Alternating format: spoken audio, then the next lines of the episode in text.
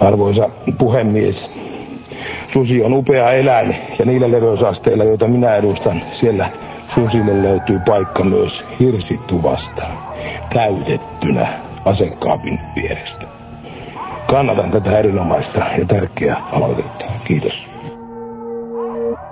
Tämän Apinalaatikko-podcastin aihe on harvinaisen tulehtunut, nimittäin sudet.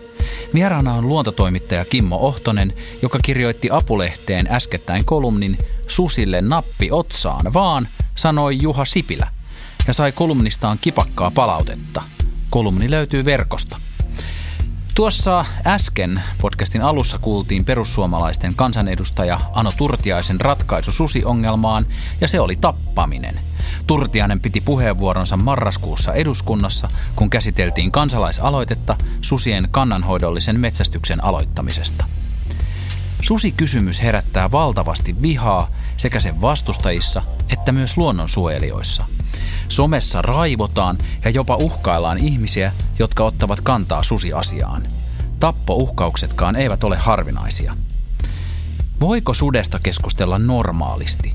Onko susien puolustaminen poliittinen itsemurha vaikkapa kepulaiselle poliitikolle, ja mitä susista oikeasti pitäisi ajatella?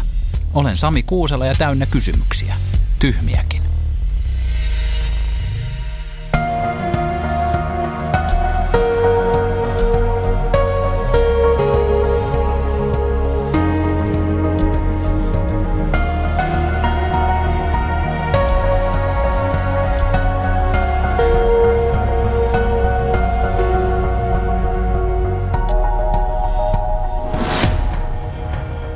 Ja ennen kuin aloitetaan, hyviä uutisia. Apinalaatikon kuuntelijana ja toivottavasti fanina saat minkä tahansa A-lehtien lehden puoleen hintaan. Mene osoitteeseen lue.apu.fi/apinalaatikko ja saat alennuksen mistä tahansa lehdestä.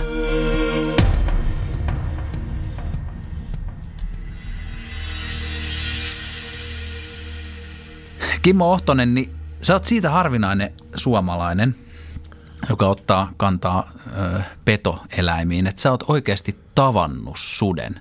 Sä kerroit, että sä oot tavannut 10 kertaa. Joo, suurin piirtein. Ja tapaamisella, ettei tule väärinkäsityksiä ihmisille, niin on piilokojussa itärajalla, missä ei ole lähimainkaan asutusta. Siis olisiko lähin asutus siellä jossain 10 kilometrien päässä.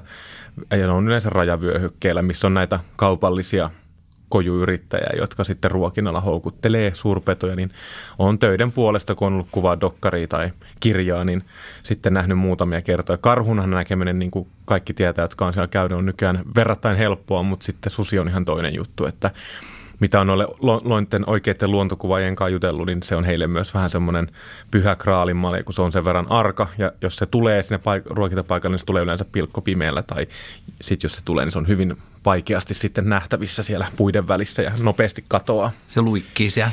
Joo, se on. Ja mä just kuulen tämmöistä niin kuin mielenkiintoista suurpetojen välistä niin kuin ehdollistumista on ollut noilla ruokintapaikoilla, että kun on jutellut noille yrittäjien kanssa niin kuin toimittajan ominaisuuksissa, niin he sanovat, että ei koskaan näe sitä sutta muuta kuin sieltä kojusta. Ja susi tulee yleensä, varsinkin silloin, jos se karhu tulee, että se susi käyttää sitä karhua ihan niin kuin kilpenä. Että okei, nyt toi on tuolla, on turvallista lähteä hakemaan sitä safkaa. Ja sitten jos se tulee vaikka 3 sutta, niin ne hyödyntää sitä karhua. Että ne on siinäkin se tavallaan, vaikka se on ihmisen luoma tilanne, niin luonnon näkökulmasta on makea nähdä se, että miten älykkäitä ne on ja miten ne ottaa sen tilanteen haltuun ja hyödyntää sitä. Ja samaan aikaan ne pitää sen varovaisuuden koko ajan. Mennään siihen ekaan kertaan, kun sä näit suden. Kauas siitä on? Siitä on melkein 11 vuotta, kun mä olin just muuttanut Suomeen Englannista, ja mä menin Lassi Rautiaisen kojuille Kiekin kosken rajavyöhykkeelle Kuhmoon, eli pitää saada erikoislupa, että saa olla siellä rajalla, ja sitten ihan uusi juttu on ollut reilun kuukauden Suomessa, 7 vuotta Englannissa, jotenkin oli vähän semmoista, haetaan Suomeen sitä tuntumaa taas. Ja ne heti suden. Joo, se oli jäätävää. Me oltiin siellä, karhut oli, se oli just semmoista niin kuin lokakuun alkupuolta 2009, ja karhuja ei enää näkynyt, oli just mennyt unille, ja sitten itse oli siellä, haastatteli Lassi Rautiaista ja sitten hänen kollegaansa, joka on sieltä paikallinen, ja jutteli niin kuin elämästä siellä, ja sitten vaan aamulla Lassi Rautiainen herätti, että siellä oli pimeällä, meni susi siellä, se meni 200-300 metrin päässä, mutta tietenkin se oli ihan uskomattoman hieno kokemus, ja se käveli Se oli ehkä 30 sekuntia se hävisi. Ja hän sanoi, että jotenkin se ei meidän siitä läsnäolosta sillä hetkellä se yksinäinen susi tykännyt, niin se, ja sitten se ei tullut sinne niinku ruokintapaikalle. Et se on saattanut käydä yöllä siellä, kun on ollut pimeät. Kuinka paljon sua pelotti? Ei yhtään, ei. Mutta täytyy sanoa, että monia... Sulla oli siinä joku sellainen pro-tyyppi, joka niin, tyynytteli sua. Niin, tämmöinen Lontoosta temmattu sinne kaupunkilainen, niin olisi voinut ajatella, että pelottaa. Mutta ei, ehkä siinä näkyy se lapsuuden perimä myös, että oli niin paljon ollut mettässä, että vaikka oli ollut Suomesta kauan pois, niin kyllä siellä metsässä yleensä ollut aina turvallinen olo. Että paljon on pelottanut elämässä, mutta ne on ollut sitten tilanteet, missä sit se kohde on saattanut se ihminen, jota pelkää. Niin kuin esimerkiksi on vaikka ollut kuvaamassa jossain Lontoon kaduilla ketoissa jotain dokkaria, niin niissä on oikeasti ollut vähän semmoinen epämiellyttävä olo, että kun tietää, että täällä tapahtuu joka yö rikoksia ja näin, niin, mutta luonnossa ei ole tullut sellaista, että pelkäisi, että ei hitse, jos sudet tulee mun kimppuun. Että. Mä mietin joskus, kun mä olin tekemässä, mukana tekemässä tällaista Suomen Robinsonia tuolla Malesian viidakossa, ja siellä on kuitenkin tosi paljon vaarallisia eläimiä. Siis lähtökohtaisesti niin kuin melkein kaikki hyönteisetkin on sellaisia melkein tappavia. Joo. Ja sitten jotain käärmeitä tulee, kun menee jonnekin rantsuun kakalle, niin yhtäkkiä saattaa joku mangrove-käärme vetää jalkojen välistä, terve vaan. Ja silloin mietin sitä, että se sellainen tietty niin kuin pelkostressi, mikä tulee luonnosta, niin on niin kuin ihan ymmärrettävää, mutta sitten toisaalta taas, kun me kuljetaan tuolla vaikka jossain kadulla, niin me ollaan koko ajan lähellä kuolemaa. Jos me kävellään vaikka jalkakäytävällä, niin siitä vierestä menee sellaisia tappavia ohjuksia, että jos me horjahdetaan, me voidaan kuolla. Kyllä. Ja mäkin olen tuossa suhteessa, mä oon just vähän tämmöinen tylsä tilastotieteiden ystävä ja miettinyt aina sitä, että vähän sen mukaan katsoo, että missä on se todennäköisyys. Ja mulla on vähän sama. Ainut oikeastaan nyt, kun ruvetaan kertoa näitä luontokokemuksia, oltiin silloin kerran, niin huippuvuorilla kuoltiin. Niin tuli jääkarhu. Mutta se on ainut paikka oikeastaan, missä itse on käynyt siis silleen, kun mietitään tätä pohjoista pallonpuoliskoa, että siellähän niin kuin tiedät, että pitää noita tietynlaisia erityisvalmisteluita pitää. Ja siellä on kunnon pyssyt messissä. Kyllä. Ja siellä mä en ole koskaan ollut ilman opasta, koska ei kannata lähteä luulemaan itsestä liikoin. Mutta just, että Suomessa ei ole tätä, mitä esimerkiksi niin kuin sanoit jossain trooppisessa ilmastossa, missä oikeasti on niitä hyönteisiä, jotka tulee poraa sun kallon. Ui virtsaputkeen, kun oot vaan pulikoin. Asuttautuu sun penikseen ja tekee sinne yhteisen oman ekosysteemin. Mennään suteen. Sehän on siis aika iso parhaimmillaan. Et se on 1,5 metriä pitkä ja korkeuskin maasta hartioihin jo joku 80 senttiä, melkein metriä. Se on niin kuin 50 kiloa tappamaa optimoitua lihasta ja leukaa. Niin kyllähän se niin kuin silleen on pelottava, että vaikeahan siinä on olla sellaisena niin kuin alfana, jos sen kohtaa. Joo, siis siihen, ja kun tässä sanoin, että en pelkää, niin se ei nimenomaan perustu siihen, että mä luulisin, että jos susi tulisi jotenkin, että me lähdettäisiin kehään, niin mä voittaisin, en missään nimessä. Eräs hyvä tuttavani Sallasta, Tarmo, joka on elänyt koko ikänsä, niin hän sanoi, että ihminen ei pärjää siis ahmalle, ja ahma on parhaimmillaan semmoinen 25 kiloa, mutta yleensä 16-17 kiloa, mutta kun se perustuu tähän kulttuurilliseen suhteeseen, että ne pelkää meitä, niitä on metsästetty kautta aikaan, jolloin se ihmisarkuus on niiden geeniperimässä, koska jos ei sitä olisi ollut, niin ei meillä olisi suurpetoja ollut täällä enää kauan aikaa. Niin tähän se perustuu, miksi mua hirveästi siellä metsässä pelota nämä suurpedot. Syy, miksi sä oot Apinalaatikossa vieraana, on se, että siis sinänsä, että ihan mahtavaa, että tulit, mutta että sä kirjoitit marraskuun lopussa Apulehteen kolumnin, ja se ei ollut ihan mikä vaan kolumni, vaan sä oikein haukuit siinä Juha Sipilän, joka on vaatinut susille nappia otsaan. Kuunnellaan siitä näyte. Susille nappi otsaan vaan, sanoi keskustan kansanedustaja, entinen pääministeri Juha Sipilä taannoin puolueensa Pohjois-Pohjanmaan piirin syyskokouksessa. Sipilän puheet voisi sivuuttaa populistisena huomiohakuisuutena. Kaikenlaisia aivopieruja on kuultu viime vuosien aikana milloin minkäkin puolueen edustajan suusta, mutta entisen pääministerin rujo klikkisyötti jätti varjonsa susikonfliktin monimutkaisen todellisuuden. Kimmo Ohtonen, niin mites sä nyt noin, aika suoraa puhetta, kutsut arvostetun valtiomiehen kannanottoa aivopieruksi? Kuinka sä kehtasit? No sä ehkä sanoit sen avainsanan, että valtiopäämies, entinen pääministeri, niin silloin pitäisi tuntea se vastuu, että monimutkainen ongelma, missä on monta eri todellisuutta, niin tarjotaan tuommoinen populistinen nappia otsaan. Niin, yksinkertainen ratkaisu, mikä ei ole se yksi ratkaisu, se voi jossain tilanteissa olla, kun se objektiivisesti todetaan, että se on perusteltua, niin ilman muuta. Mutta kyllä tässä tilanteessa niin kuin, ja muutenkin tunnelma ja ilmapiiri on hyvin tulenarka. Ja niin kuin ei tarvitse hirveän kauan sosiaalista mediaa tutkia, kun katsoo, mitä tapahtuu susikonfliktin ympärillä, niin silloin ehkä tämmöiset valtiopäämiehet, naiset, niin silloin kaivattaisiin just sitä, että rauhoitellaan tilannetta, haetaan sitä tutkittua tietoa ja pyritään löytämään niitä ratkaisuja, eikä lietsomaan sitä vihaa. Ja tavallaan voidaan tulkita, niin kuin mietitään sitä salametsästystä, mikä on todellista totta suden ja suurpetojen ympärillä, mutta varsinkin suden, niin tässä voidaan niinku tulkita, että hän myös niinku lietsoo siihen, että antakaa mennä vaan, koska maakunnissa tiedetään itsekin siellä vuosikaudet pyörinään, että tämmöinen nappi otsaan, se on ihan aika käytetty termi, että se tiedetään, vaikka sitä ei laitettaisi toteen, niin se on semmoinen vanha sanonta, joka on kategorinen. Joo, ja miten isännät hoitaa? Just näin, me ollaan täällä totuttu hoitaa nämä asiat, että etelän herrat sitten sanoo, mitä itse haluaa, mutta... Tämähän on kuitenkin tällainen puoluepoliittinen asia. On, kyllä siis, on. Joka liittyy vahvasti keskustapuolueeseen. Ja nykyään persuihin myös. Mutta kyse, niin kuin ei kyse ole mistään, että minä henkilökohtaisesti haluan nyt lähteä Sipilän tai jonkun muun kanssa rintamalle, vaan ei, että ihan perus. He tekevät politiikkaa ja meidän toimittajien... Sipilä lähti susijahtiin ja Ohtonen lähti kepujahtiin. Katso kuvat. Sä sanot kolumnissa, että susien... yleisin kuolinsyy Suomessa on salametsästys.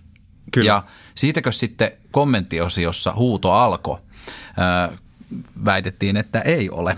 Ja no varmaan voi olla myös muita kuolinsyitä, vaikka luontainen kuolinsyy, vanhuuteen tai jne. Nimimerkki Eikö edes hävetä kirjoittaa siellä sun kommenttiosiossa näin. Hyvin, hyvin valitettavaa julkaista moista julkaisun laadun kannalta. Suosittelisin journalistin ohjeisiin tutustumista.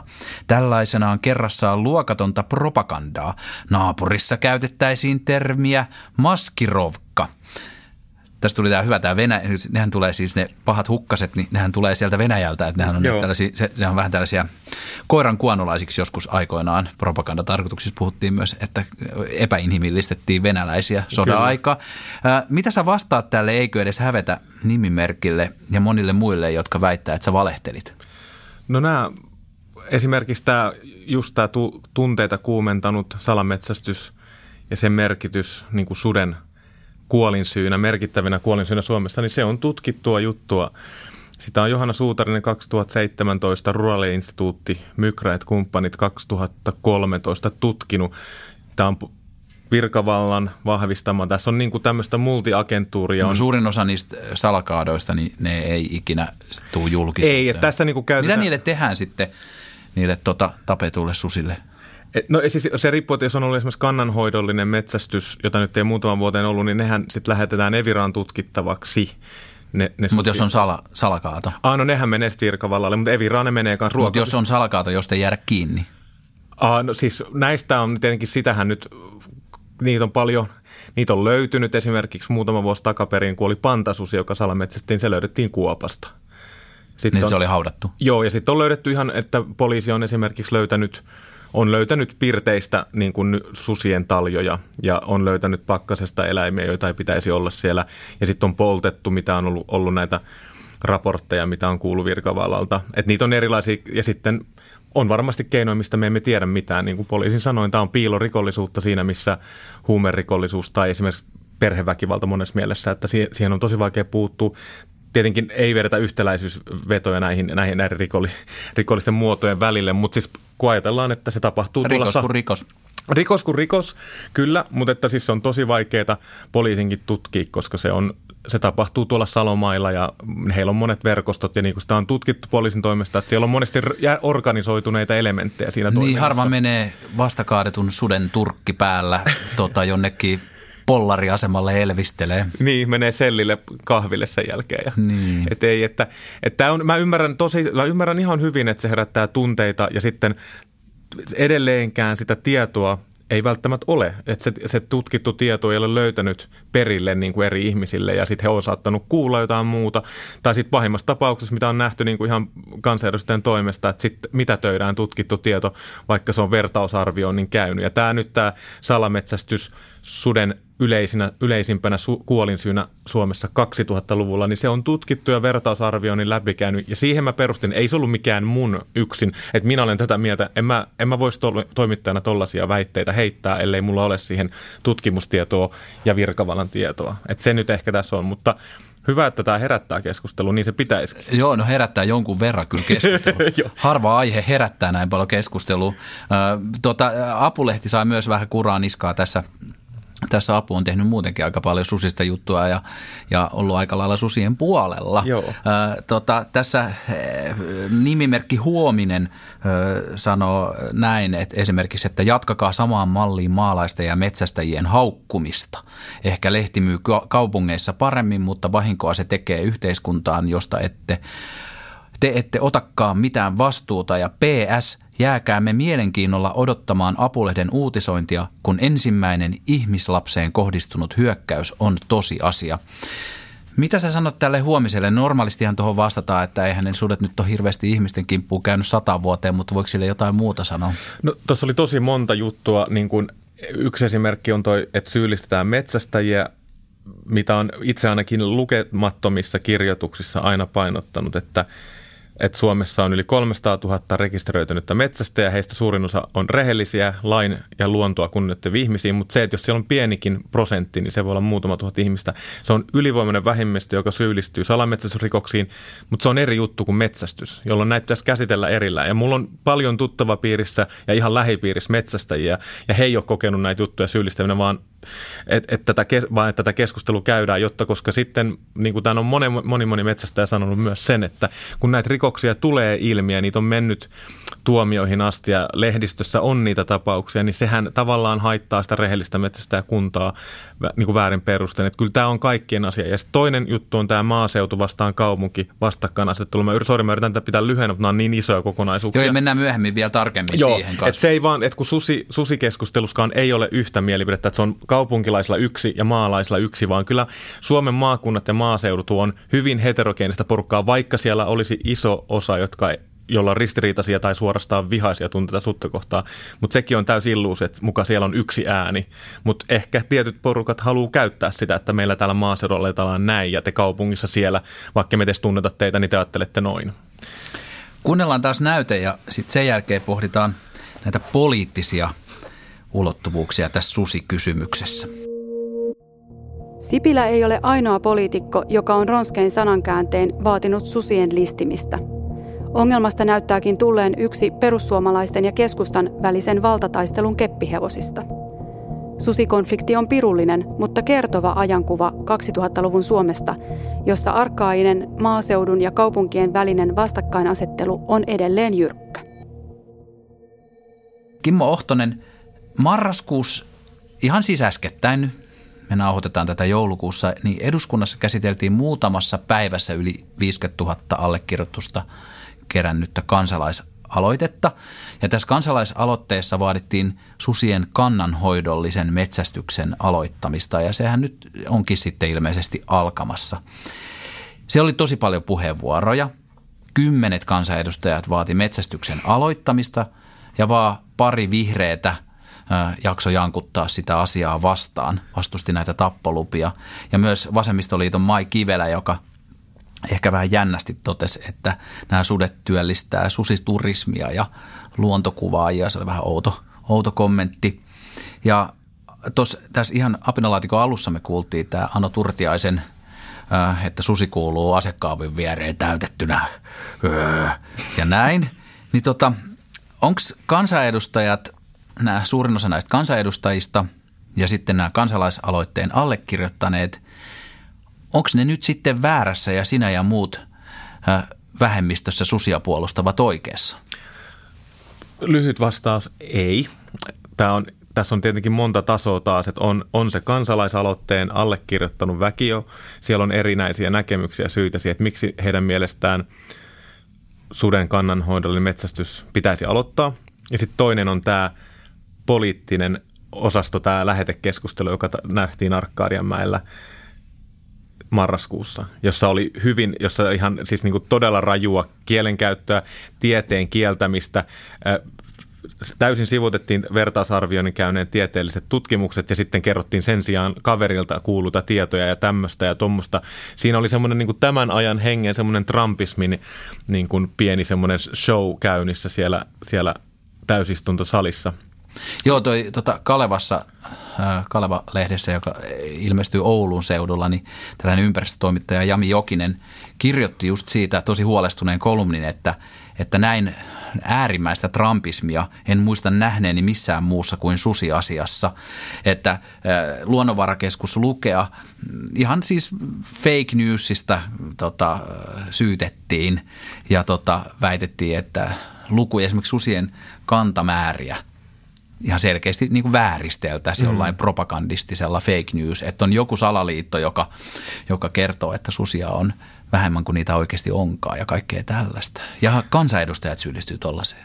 Niin, se oli niin kuin tavallaan, tässä kolumnissakin kun puhutaan siitä, niin sen erityinen pointti oli tämä. Vallanpitäjät, joilla on sananvaltaa, päätösvaltaa, lainsäätäjät, niin heillä on tällainen meininki nyt meneillään. Se toinen juttu, sehän ei, mun kolumni ei käsitellyt juuri sitä. En, ja sä olet kirjoittanut sen ennen sitä kansalaisaloitteen. Joo, se meni tämän avulle jo, että se tapahtui sitten siinä, että siinä tietenkin, jos olisin kirjoittanut sen vaikka pari päivää myöhemmin sen lähetekeskustelun jälkeen, niin tietenkin se olisi ollut erilainen, mutta se oli tietenkin jälleen palataan siihen sen verran Sipilä, että hän on entinen pääministeri, jolloin niin kuin Pertti Salolainen totesi, että voidaan olettaa, että myös sit käyttäydytään sen mukaisesti, ja koska heitä kuunnellaan, niin heillä on paljon sananvaltaa ja vaikutusvaltaa ihmisten mieliin. Mutta siitä se mun mielestä helposti voi nyt käydä, että sitten ei keskustella niistä aidoista, että koska ne huolet, että susipelko on viety koiria pihasta, mistä se johtuu, mitä sille voidaan tehdä. Nämä on tosi tärkeitä kysymyksiä. Tässä on monia ratkaisuja ja niin kuin vuosi sitten kirjoitin avussani on juuri tämä, että kun objektiivisesti todetaan, että susi käy säännöllisesti vaikka pihassa, se ei enää varoituksista piittaa, niin kyllä se on täysin perusteltua, että sitten se niin kuin hoidetaan pois päiviltä. Se on niin kuin tavallaan sen sudenkin geeniperimän. Siikohas voi laittaa napi otsaan. Juuri näin, kun tässä ei ole tämmöisiä mustavalkoisia totuuksia, että se on näin tai kategorisesti tehdään noin, niin siksi tämä puhuminen on siksi vaikeaa, koska mä veikkaan, että kivempi olisi kuunnella sellaisia niin kuin one-linereita. Sehän on iskevä populistisesta aikaa, kun vietetään tämmöistä oikein niin kuin identiteettipolitiikan. Nyt identiteettipolitiikkaa on mainittu. Se pitää muuten mainita joka ikisessä keskustelussa. Kyllä, joka keskustelussa on ja rajapinnat ja näin, mutta niin tämä tavallaan, tämäkin on niin aihe, niin kuin sanoin, että tämä on tämmöinen pirullinen konflikti, niin pahinta on just se, että tästä vaan sitten vedellään noita one-linereita ja sitten ne poterot tuolla on silleen, että hurraa, hän sanoi näin ja toiset on, että kauhistuttavaa ja me olemme täällä tätä mieltä. Että kyllä tätä pitää tehdä näitä prosesseja näkyväksi, niin kuin Jami Jokinen teki loistavasti tätä politiikan niin kuin trumpismi-sävytteistä keskustelua hyvin näkyväksi siellä lähetekeskustelussa. Tämä on mun mielestä meillä toimittajilla ja vaikka otetaankin kantaa kolumnihan tämä oli. Ja sitten itse tekee myös sellaisia artikkeleita, missä sitten ei taas ole itse äänessä, vaan sitten on äänessä ja tekee jatkossakin. Niin, että eri tavallaan välineillä ja muodoilla. Niin, kolumnissahan pitää ottaa kuitenkin joku tiukka kanta, jotta saa vähän härnättyä. Eihän kolumni ei ole ikinä toisaalta, koska silloin kukaan ei siihen mitenkään reagoi. Ja siinä kolumnissa on myös, mitä itse kolumnistina olen oppinut, niin siinä on pari juttu. Pitää olla vähän epäreilu ja törkeä ja pitää mennä henkilöön. Ja tuossa onnistui molemmat. Joo, ja sitten puhutaan, että en lähde kiusaamaan heikompia. Niin, niin kyllä Sipilää saa kiusata vähän. Niin, hänellä on paljon valtaa ja vallan kanssa tulee vastuu. Ja sitten jos tollaisia päästelee, niin pitää olla valmis siihen, että kritisoidaan ja sitten... Se on musta joo, siis erittäin tyylipuhdas, hieno kolumni oli. Onko susien puolustaminen Suomessa sitten poliittinen itsemurha? Et voiko esimerkiksi perussuomalainen tai kepulainen niin pärjätä politiikassa kertomalla olevansa susien suojelija? No, jos mietitään nyt vaikka tätä viimeaikaista keskustelua, niin todella vaikealta tuntuu, että koska totakin lähetekeskustelua eduskunnassa dominoivat perussuomalaisten ja keskustan edustajat. Ja voidaan niin kuin vetää aika selkeä johtopäätös, että siellä oli aika yhdenmukainen kanta, että kannanhoidollinen metsästys pitää aloittaa, mutta sen lisäksi sieltä tultiin aika monen edustajan toimesta näitä aika rajuja tarinoita ja mitätöintistä tiedettä. Niin eli nämä hyökkää sieltä rajan yli tuhansittain ja niitä on tuhansia enemmän kuin, niin kuin myönnetään ja ne syö lapset ja koirat ja hirvet. Että hirviä ei riitä. Niin, ja sitten no, tämä on myös toinen juttu, että pitää varmaan katsoa vähän, että minkä verran niitä on kaadettu ja mitä yksilöitä.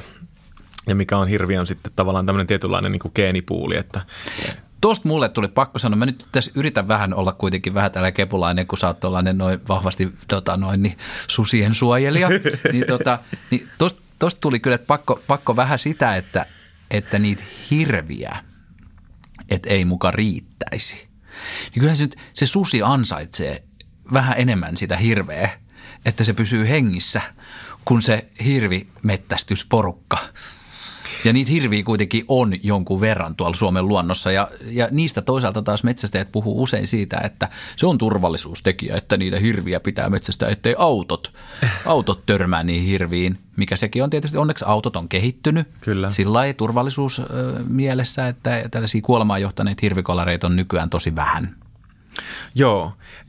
Tässä koko ajan pyöritään sen kuoleman ympäri. Niin on muuten, joo, totta. Tämä on että semmoinen positiivinen kuolemapuhe. Kyllä, ja positiivinen susikeskustelu, niin ehkä se on joskus tulevaisuudessa. Ja kyllä se suden, niin kuin se, että se on ravintoketjun huipu, niin se on tärkeä. Kun sä poistat sen tai se on ihan häviämässä tai liian pieni, niin sillä on vaikutuksia sitten, vaikka ihminen metsästää.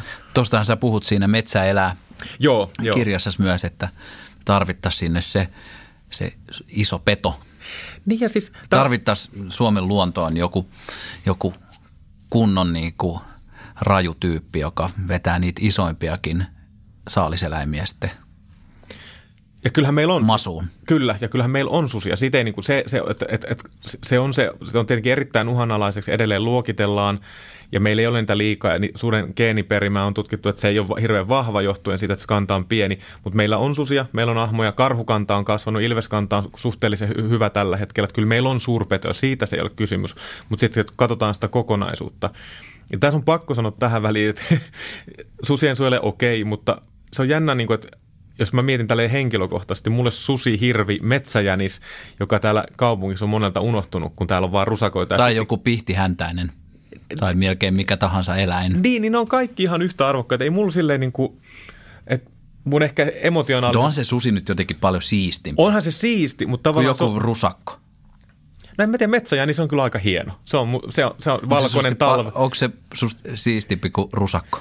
On. Se on alkuperäislaji. Rusakko tuli kuule Venäjältä 1800-luvun lopussa, mutta eli siis tulokaslajina. Kyllä, maahan tunkella vei meidän alkuperäiseltä metsäjäniksestä elintä. No joo, vitsi, mutta siis se tarkoittaa sitä, että ihmeet nuo eläimet, siis eläimille pitäisi jotenkin opettaa rajat. Joo, kyllä. Valtioiden rajat. Niin ja sitten, että miten käyttäydytään. Niin just. Että käytöstapoja eläimet, että jotkut säännöt, miten ne pystyisi tulkitsemaan, että miten toimia missäkin. Mennään sinne somejuttuun ja tähän tulehtuneeseen tilanteeseen vähän tarkemmin, kun kuunnellaan vielä yksi näyte. Susikonfliktissa ei ole kysymys vain pelosta villieläintä kohtaan. Ilmiössä on myös ennen kaikkea kyse ihmisen pelosta toista ihmistä kohtaan. Susialueella ja sosiaalisessa mediassa keskustelua hallitsevat ääriryhmät, jotka käyvät aggressiivisesti heidän kanssaan eri lailla ajattelevien kimppuun. Sen takia suurin osa ihmisistä ei halua julkisesti kommentoida asiaa millään tavalla. Konfliktia syventää entisestään, että päättäjätkin viittaavat kintaalla tutkitulle tiedolle ja tieteellisesti tehtyjä susikannan arvioita väheksytään, kun ne eivät vastaa omaa mututuntumaa. Kaipaavatko korvasi lisää äänisisältöä? Kokeile äänikirjapalvelu Storytelia ja kuuntele esimerkiksi Mondon lehtijuttuja Riku Rantalan lukemina, Imagen artikkeleita, Avun dekkareita, podcasteja ja tietysti tuhansia äänikirjoja. Mene osoitteeseen storytel.com/alehdet ja aloita erityispitkä 30 päivän maksuton kokeilujakso. Siis storytel.com/alehdet.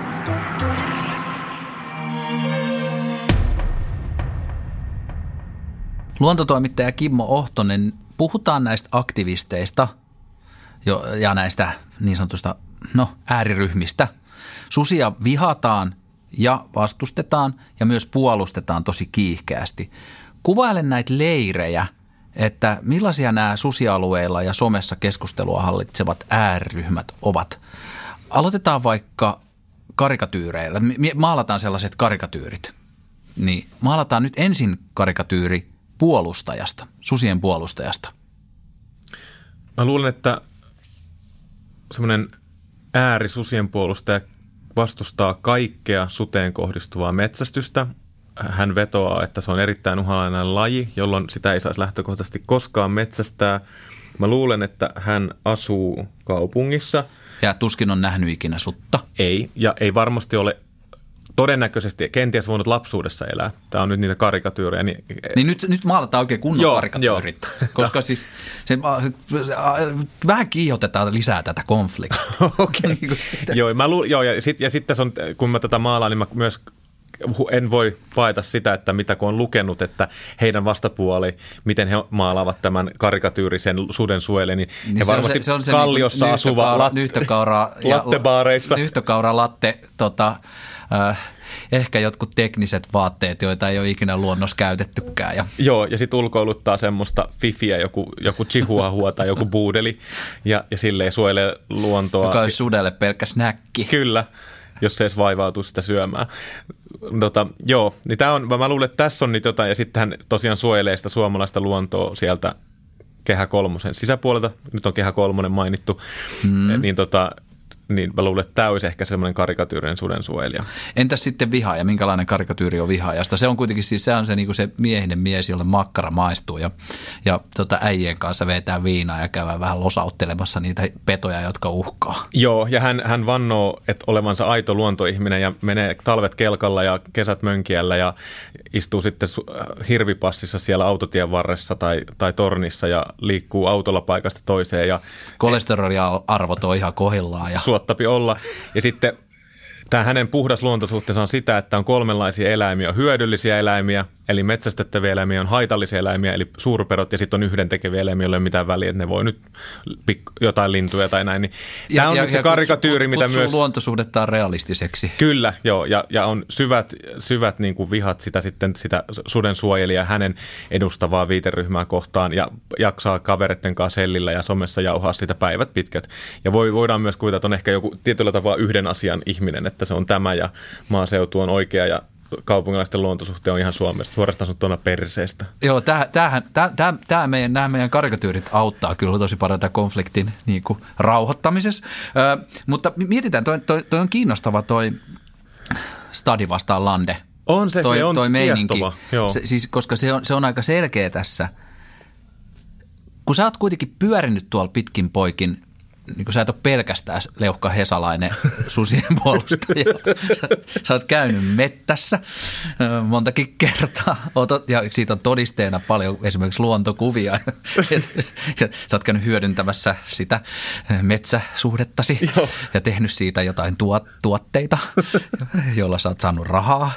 Niin kuinka paljon sä oot kohdannut susien puolustajia esimerkiksi tällaisille hyvinkin siis susialueella, kuten Kainuu, Pohjois-Karjala tai joku Pohjois-Savo, joissa näitä susihavaintoja on eniten, niin kuinka paljon sä oot niitä kohdannut ja millaisia tyyppejä?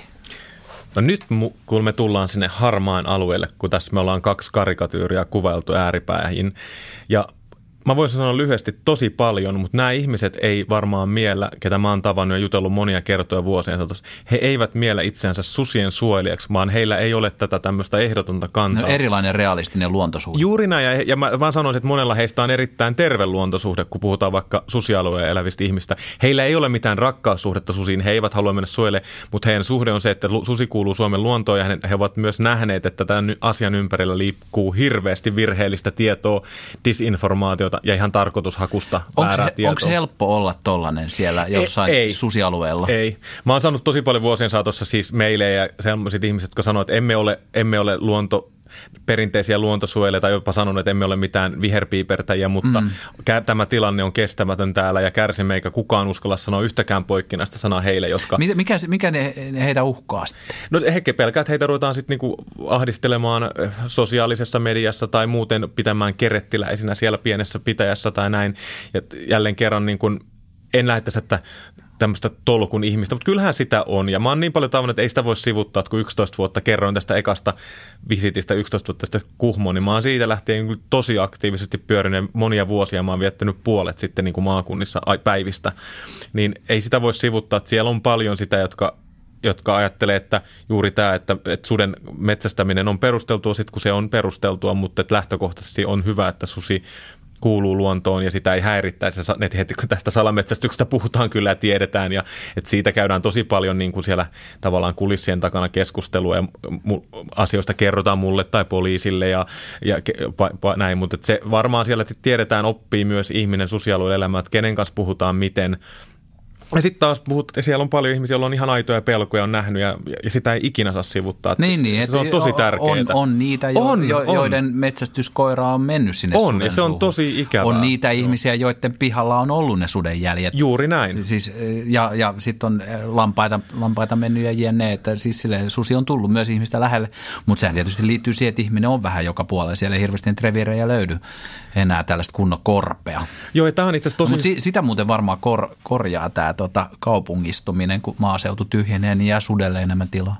Saa nähdä, että kyllä tällä hetkellä niin kuin aika hyvin me ollaan edelleen asutettu Suomi ja mehän ollaan tämmöinen mökkikunta. Pidetään koko Suomi asutettuna. Mehän... Kepulaisten kunnon lause, josta kaverini Tuija Siltamäki, niin tämä Ylioppilaslehden päätoimittaja sanoi, että Suomen seksikkäimmät, mitä nyt 5 sanaa.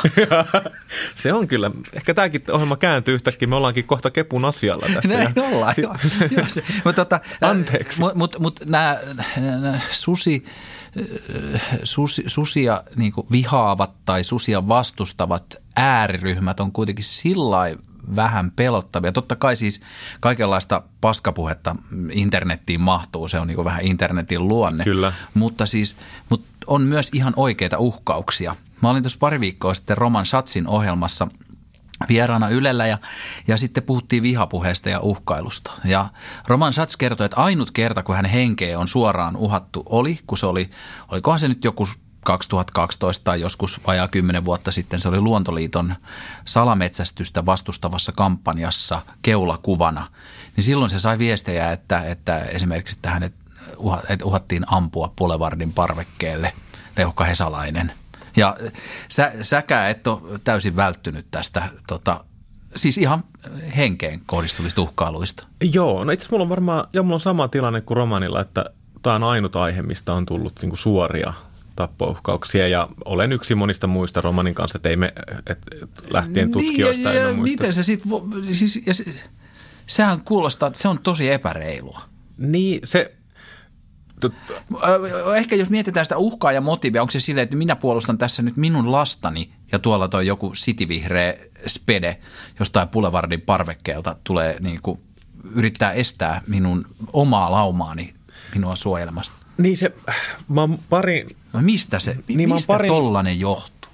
Mä oon parin tyypin kanssa jutellut vuosien saatossa, etkä on itse kertonut siis off the record, että ovat metsästäneet susia salaa ja sanonut just kertonut myös näistä perinteistä. Siis sä oot niinku tavannut näitä salametsästä? Joo. Ja heitä on myös tullut jälkikäteen. Onko ne ihmishirviöitä? En mä nyt lähtisi ihan niinku hirveän herkin perusteen ihmistä hirviöiksi luokittelet, ei. Mutta tietenkin he ovat siellä...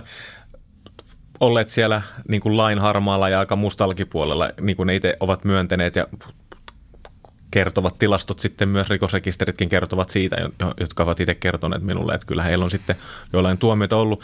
Mutta mä luulen, että siinä on esimerkiksi se, että en ole asiantuntija tässä somevihassa, mutta kun on yrittänyt sitä myös opiskella toimittajana, niin tavallaan se, että kun minä kirjoitan jonkun jutun tai Rooman tekee tommosen, niin kuin, että minä olen nyt salametsästyksen vastaisen kampanjan kasvo, niin se todellisuus, ne asiat, vaikka me vedotaan tieteellisesti tutkitun tietoon, niin se on kuitenkin sille kyseiselle ihmiselle, se on hän kokee, että toi on niin valhetta, että minun todellisuus on täysin päinvastainen, toi ei pidä paikkaansa, mitä Roman sanoo, toi ei pidä paikkaansa, mitä tuo viherpiipertä ja itkupillo Ohtonen kirjoittaa, niin tavallaan, ja se aiheuttaa, siellä saattaa olla takana muitakin ongelmia, en tiedä, mutta sitten se räjähtää, ja sitten ainut keino on vaan niin yrittää sanoa, että mä tapan sut, jos sä tuut tänne valehtelee vielä kerran.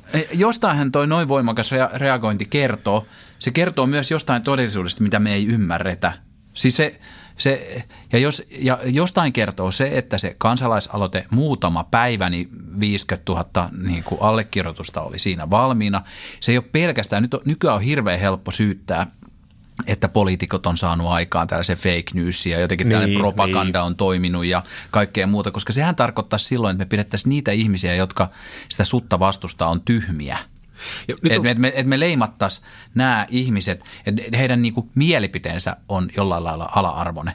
Ja tämä on liittynyt tosi laajasti esimerkiksi maahanmuuttokeskusteluun. Tämä on liittynyt tosi moniin tällaisiin arkoihin poliittisiin aiheisiin, joissa me hyvikset ollaan leimattu juntit tyhmiksi ja väärässä oleviksi ja katkaistu se keskusteluyhteys.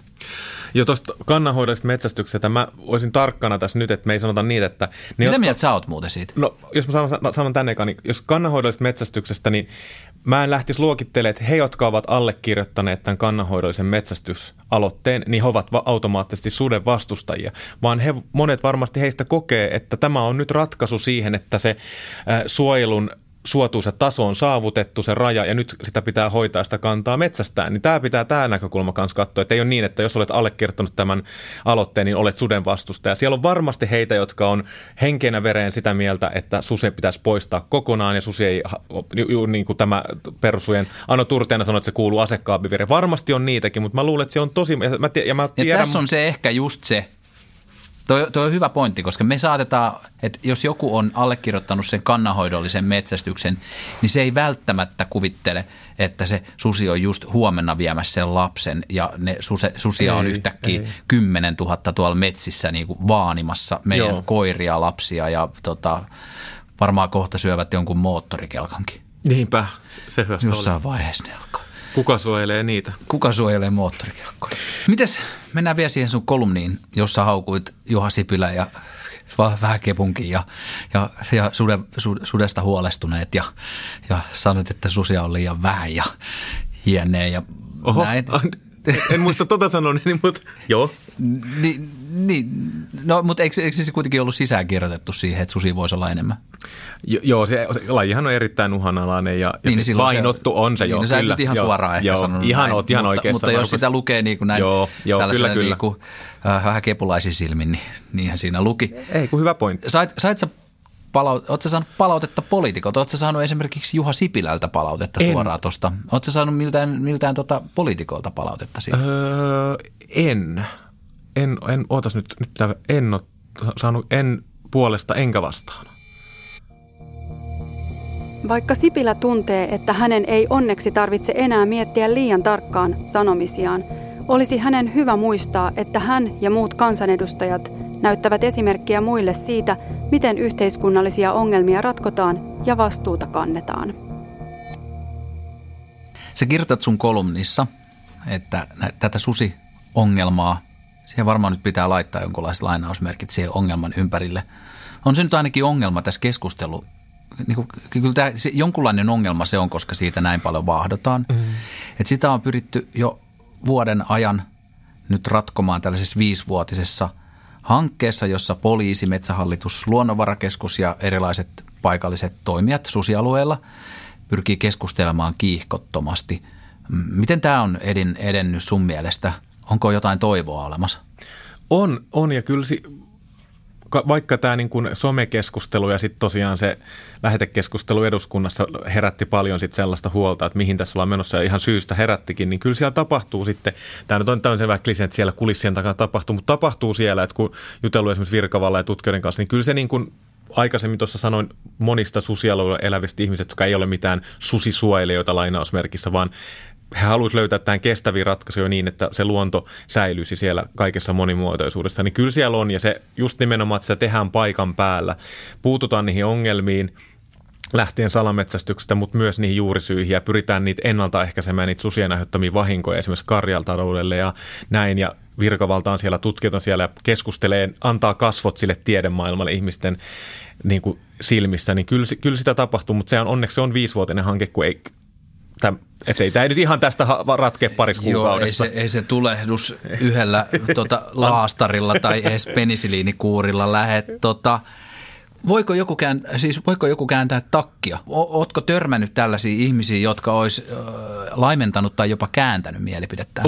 On, joo. On parikin metsästäjä tuttua, niin on lähtenyt siitä, että on ollut aika, ja on soiteltu tästä ja puhuttu, että ovat tulleet niin kuin tavallaan näkee sen suden roolin siinä luonnossa ja lähtenyt ehkä vähän katsoa sitä, niin kuin he sanoivat, niin kuin oman niin kuin elämän tai saappaiden ulkopuolelle ja kysellyt sitten mun näkökulmasta, että mihin sä perustit tämän ja sitten sanonut, että mä en tosta silloin tykännyt, mitä mä oon jotain sanonut ja sitten miksi sä sanoit noin ja sitten me ollaan juteltu ja niin kuin tämä on tullut ja sitten kun itse on esimerkiksi, kun pitää metsästystä niin kuin kelpona riistan hankintana, kun se tapahtuu luontoa. Ja niin sähän kirjoititkin siitä. Tai haastattelu, joo, mä en kirjoittanut haastattelu, joo. Mutta sä itse kirjoitit, et sä kirjoittanut siitä, että kun sä päätit alkaa metsästäjäksi ja tällaiseksi riistavegaaniksi. Se oli haastattelu, että siinä ei ollut mun kirjoittama juttu, mutta mä kerroin siitä suunnitelmasta, että jos te suorittaisi metsästystä. Niin sua haastatet. Joo, että siinä ei ollut mun, se ei ollut mun niin kuin asettelema tai freimaava, mutta se oli... Kela, miltä toi kuulostaa tuolla jossain Kainuussa toi, minä olen päättänyt ryhtyä riistavegaaniksi. Vitsi se on kyllä, joo, että olikohan se, kannattaa, en tiedä lähtisinkö, no sitä oppii vuodesta toiseen, mutta se pointti oli se tavallaan, että aika monihan nyt jengi dikkaa sitä, että yrittäisi vähän katsoa, mistä se ruoka tulee. No, todellakin. Ja sehän on, ja siis tuolla, jossa metsästetään, niin ollaan vähän luontaisestikin vähän ainakin riistavegaaneet. Niin, no, just näin. Tuo termi on jotenkin hauska, tosi hyvä, tämä Stadi vastaan Lande. Se on, ja se vähän niin kuin sotkee sitä ja vähän hämärtää, mutta... Se sai aika paljon vihapuhetta aikaan, ja sulle tuli ihan kunnon niin kuin uhkauksia myös täältä vegaaneilta ja täältä niin sanotulta hyvisjengiltä. Joo, se oli... Ja tuossa on vähän sama asia kuin mikä tahansa poliittisesti arkaluontoinen asia tai joku kova kiista, niin silloin myös se niin sanotusti hyvikset muuttuu yhtäkkiä pedoiksi ja aggressiivisiksi. Niin kerro vähän, mitä kävi siitä kun sä kerroit, että sä aiot metsästää.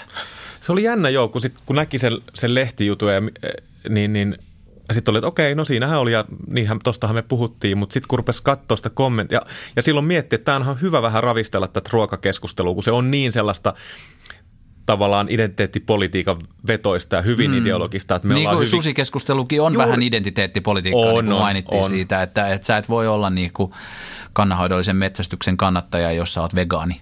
Niin, just näin. Ja vain näillä keinoilla sinä olet suojelija tai näillä keinoilla olet oikea luontoihminen. Niin puhdasoppisuuden suojelijat. Kyllä, ja siinä tavallaan tuli taas, ehkä kun palataan tähän yhteiskunnan tällaiseen polarisoituneeseen, tiettyyn polarisaation tiettyyn aiheen ympärillä, että siellä ne jakolinjat on tosi syvät, niin sitten sä hyppäät siihen maastoon, heität jonkun riistavegaani-termin ja lähdet vähän problematisoimaan asiaa, niin sitten sieltä tuli sitten tosiaan sieltä myös sieltä toisesta laidasta.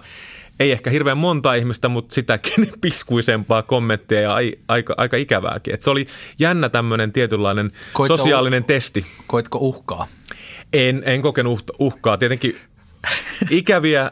En kokenut, mutta siitä kyllä tuo... Onko vegaani pahempi uhka kuin... metsästä? Sami Kuusela tutkii. Ei saa kysyä tällaista. Ehkä mun pitää nytkin katsoa tässä. Ei, kyllä. Se oli... Varo. Saattaa olla, että tuolla nurkan takana vaan niin joku vihainen vegaani. Käpy kopsahtaa otsaan. No ei. Ei, kyllä se oli hyvä. Ne antavat täyslaidallisen ja siellä oli myös, niin kuin sanoin, ihan aitoja kommentteja, että oli pettynyt ja perusteli sen. Mutta sitten oli siis niin kuin ihan käsittämätöntä, että luokitellaan ihmiset, että vain tällainen ihminen voi olla luonnonsuojelija, vain tällainen ihminen voi olla eläinten ystävä, tai jos et ole, niin olet eläinten vihani. Jotenkin kauheata, kun noinkin ihana ja rauhoittava ja terapeuttinen asia kuin luonto saa aikaan noin paljon vihaa.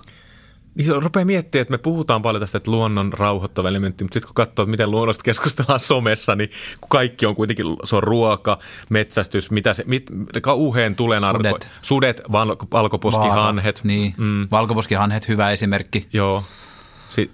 Sullakin on ehkä vähän mielipiteitä on monimuotoistunut. Ihan monimuotoistunut, ymmärrys syventynyt ja koko ajan sitä oppii. Eihän tässä nyt herra Jumala väittäisi, että kyllä minä tämän tiedän peripohjaisen, niin ei todellakaan, koska tiedekin, niin kuin tiedämme, se koko ajan oppii lisää ja tulee uusia vertausarvioiden käytä tutkimuksia, joka lisää sitä tai haastaa entistä tietoa. Että eihän tässä ole niin kuin valmista tietoa. Susikin on vaikea tutkittava, mutta niin on myös ihminenkin ja miten hän suhtautuu tähän asiaan ja miten eri ihmiset kokee tämän. Ja tämä oli alun perin, miksi mä lähdin kiinnostumaan tästä koko aiheesta. Ja vielä oli ihmisen kautta. Ja some siihen päälle. Se vielä, niin se lisää ihan omat kierrokset ja se on aika nuori juttu tämä some-ilmiö, vaikka on se susi tai maahanmuuton yhteydessä. Niin onneksi sudet ei ole somessa. Älä.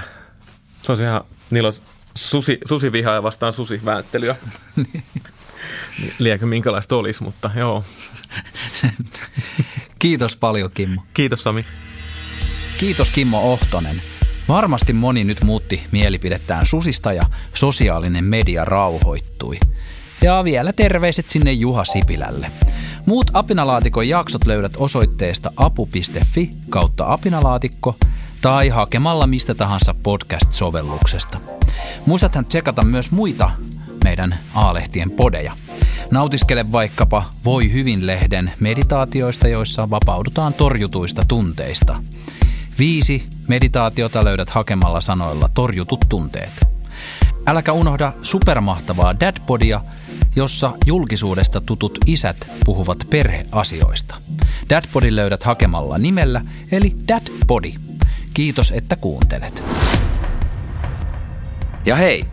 Ethän unohda, että Apinalaatikon kuuntelijana ja toivottavasti fanina saat minkä tahansa A-lehtien lehden puoleen hintaan. Mene osoitteeseen lue.apu.fi/apinalaatikko ja saat alennuksen mistä tahansa lehdestä, koska olet niin kiva. Tämän podcastin tekijöinä olivat tuottaja ja juontaja minä, Sami Kuusela, äänisuunnittelu ja editointi Arttu Silvast Creative, lukija Tasia Saliin ja iso joukko muuta mahtavaa väkeä. Jos haluat jutella kumppanuuksista tai mainonnasta Apinalaatikossa, laita viestiä osoitteeseen podcastit@a-lehdet.fi.